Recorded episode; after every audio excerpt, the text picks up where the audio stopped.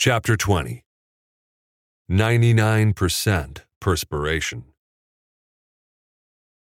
Coop sat in one of his tiny chairs, pondering his equipment and current dilemma. He was positive the area at Cahuenga and Lake Ridge was a special area, a place where the Earth's magnetic field was porous or thin. He was also fairly certain that if they hit a certain rate of speed during an electric storm and hit the same pole, or at the very least, passed into that area at that speed, even without hitting the pole, they would propel themselves into another time. But which time would that be?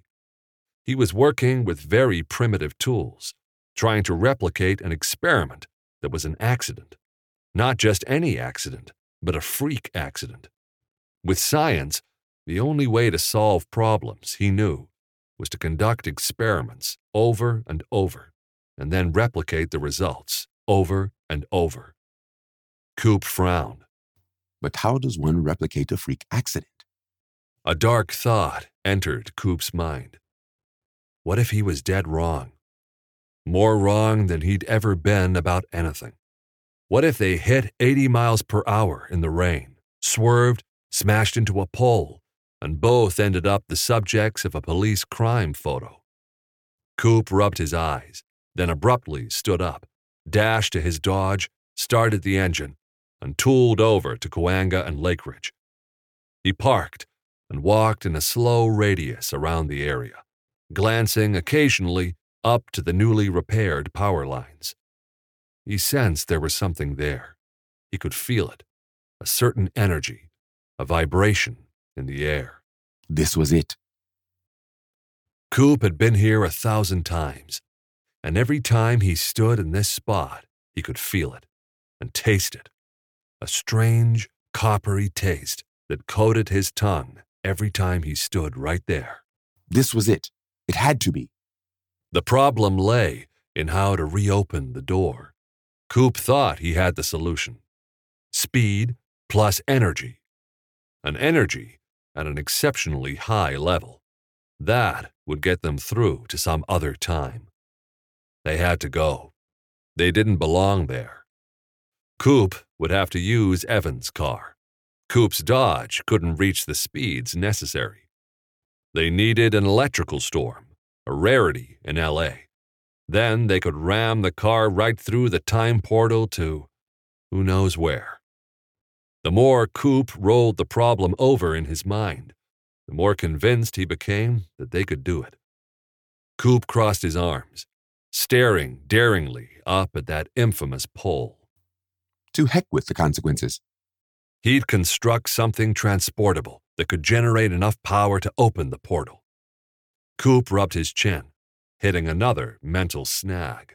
How could a device built with only commercially available 1946 technology hold that much power? Coop sighed. He'd just have to work on it night and day. Sleep was not a luxury either of them could afford. Their time was running out. Having grown up in a church going family, Coop had always tried to find faith and the voice of God wherever he could. He looked up at the sky, closed his eyes, and thought, So is this the place, God? Am I correct? Thunder boomed in the distance. Coop's ears perked up. He felt rain falling. This was it. He had to go now. He hurried to his car and drove toward Evan in Beverly Hills. Coop roused Evan from his sleep at 2 a.m. Light rain was falling, and the forecast called for more precipitation. This is our chance, Coop said for the second or third time, sitting tensely in the passenger side of Evan's Ford as Evan drove them through the wet streets. We have to try now. Evan stared glumly at the road ahead. He glanced in his rear view and saw a pile of Coop's steampunk electrical equipment jumbled in the back, held together by thick, rubber coated cabling. Coop reached back, turned to the biggest machine in the pile, and switched it on. It began to glow. They made their way east on Sunset and passed over Fairfax, which Evan noticed in 1946 was just as sleepy as it was in 2021. The glow from Coop's machines lit the car up in warm colors. Evan glanced nervously at the luminescent metal humming directly behind them. What do those do? Interesting question. They tap into the Los Angeles power grid and, using electromagnetic forces, build up enough energy to take us through the portal. Coop explained. I'm not sure it will work, but we must try. A fork of lightning lit up the sky. But this storm wasn't nearly as charged as the storm from 2021 that propelled Evan into 1946. Shouldn't we wait for a bigger storm? I mean, this is far from the storm I passed through in. Evan mentioned a little desperately because, in his heart of hearts, he hoped this wouldn't work. He could maybe deal with Huckabee, maybe learn to like him. Or worse, he could start seeing more apparitions and slowly be driven insane. He'd seen enough horror movies to know how things worked once you passed through forbidden doors. Evan's heart pounded hard. He could feel the electricity in the air. Okay, Evan. Let's hope we don't burst into flames when I hit this switch. Coop muttered. Before Evan could object, he flipped said switch. The entire car began to glow red. Evan could feel heat and prepared to bail out. He glanced out the window, just in time to see all of the stoplights go out in unison. Well, this should be interesting, Evan said through slightly gritted teeth, and not too far behind him came the first car accident a boom of glass and steel. He passed through the La Brea and Sunset intersection, barely missing an oncoming 1931 LaSalle. He dodged several more cars as he made his way east, his Ford looking like quite a spectacle as it glowed orange through the streets of Hollywood barely dodging the few cars out at this hour. They hit Cahuenga, and Evans swung north. The weight of the machines dragged the car down, slowing their progress. Evan, here we go, Coop said, voice intense. I need you to get the car to 80 to 85 miles per hour now. Evan floored it and had to chuckle a little. This was just like Back to the Future, except without the DeLorean. The car was sluggish, hard to handle. Coop turned around and hit another switch. The machines grew hotter. Not one house or streetlight shone. Coop had sucked every kilowatt of power from the Hollywood area, maybe beyond. Evan loved the insanity of it and sped the car up. The V8 was singing as his foot prodded the pedal down. 70, 75, 80. Here we go, Coop shouted. Evan got it up to 88. He could see the light pole up ahead, but it was dark. No giant portal of electricity, no spectacular light show. He could feel the car hydroplaning. He corrected the skid, but nothing otherworldly was happening this time. Watch out! Coop shouted. And Evan did exactly that. He steered the car away from the pole, slowed, and finally braked. They waited. Nothing happened. No bright flash of light, no electrical excitement. The machines in the back were humming, but otherwise seemed dormant. Evan steered the car toward Lake Ridge and parked. Want to try again? he asked. Above, there was no lightning just a thin sheen of oily mist that covered the streets and landscape. Well, that was a disappointment. Coop grumbled. Let's chalk this one up to my overenthusiasm and not really understanding the problem. Shall we return home? Let me help you unload all this. And whatever I can do to help you with these incredible machines, I will do. Coop took him up on it. They returned to Coop's house on Clarissa and Evan helped Coop unload the machinery. Once inside, Evan assisted Coop in hooking back up all the machines to prepare for the next round of experimentation. Evan, pass me the Phillips. Let me show you how all this works together. Coop offered. And for the next three hours, Evan got a crash course in quantum physics, energy, and Tesla's velocity squared times mass over length. Most of it went over Evan's head, but Coop's impressive explanation made him realize that Coop had missed his calling. He would have made a magnificent university professor. They ended their day with a Coca Cola toast to their next attempt. When do you think we could try this again? Evan asked. Coop shrugged and smiled. Weeks, maybe months. Who knows? For weeks, Frank, Bill, and Evan lived, breathed, and ate It's a Wonderful Life 18 hours a day. The studio had instituted a fierce deadline on completion of the picture, and while exhaustion had set in for many on the team, Evan was thrilled to be part of history in the making. The day finally came when Capra put his seal of approval on the final product. And this was, of course, when Evan became the most concerned. Strickler had remained conspicuously invisible throughout the editing process, and though he had threatened to decide the final cut, he never made an appearance in the editing room, never sent notes or called with suggestions. Nothing. In Evan's mind, this could only mean he was working in stealth and was planning his sneaky next move. Evan drove home from the studio that day, filled with a huge sense of relief, and wondered if all filmmakers felt like this when their picture was locked. A big moment for everyone except the composer and sound editors, who then had to weave their own special magic over the final picture. He pulled up to Jimmy's house cranked the emergency brake up, ambled to the front door, and knocked.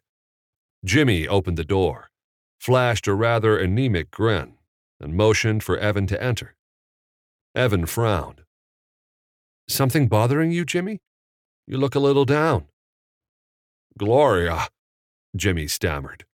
I, uh, she, she accepted a date proposal from me, and that's great.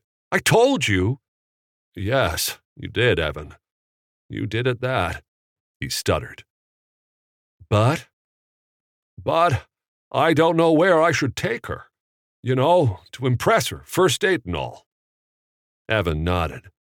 Ah, yes. Good point. Jimmy looked to Evan expectantly, waiting for suggestions. So, Evan ticked off the usual suspects. Uh, Musso and Frank's is nice.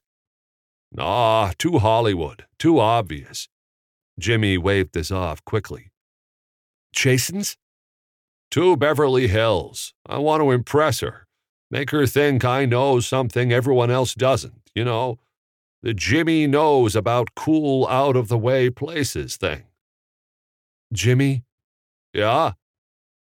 El Cholo, over on Western, Evan said. It's like being in a Carmen Miranda movie. Not many of the usual Hollywood types hang there. It's subtle, romantic, and has authentically Mexican food. Romantic, right. Jimmy nodded. Good thinking. Not too spicy, is it? I got a weak stomach, you know. A souvenir from the war. There are alternatives on the menu carne asada, a basic steak with some rice and beans that shouldn't tear up your gut too much. Yeah, by golly, I'm a meat and potatoes man myself. That just might do it. Jimmy smiled, suddenly his old self again. He set the drink down and walked over to his phone, dialing a number. Gloria, it's me, Jimmy, Jimmy Stewart. Listen, I came up with a perfect spot for us for dinner tonight. Again, Evan congratulated himself on being not only a part of 1946 movie making history, but a 1946 matchmaking legend as well. Jimmy hurried upstairs to get dressed. Evan glanced at himself in the mirror that hung beside the stairs and noticed something alarming. His dark brown hair was going gray at the temples. He had wrinkles under his eyes, and he looked tired old. Evan straightened up, shook his head, and looked again. Same wrinkles, gray hair, and look of exhaustion. Coop was right.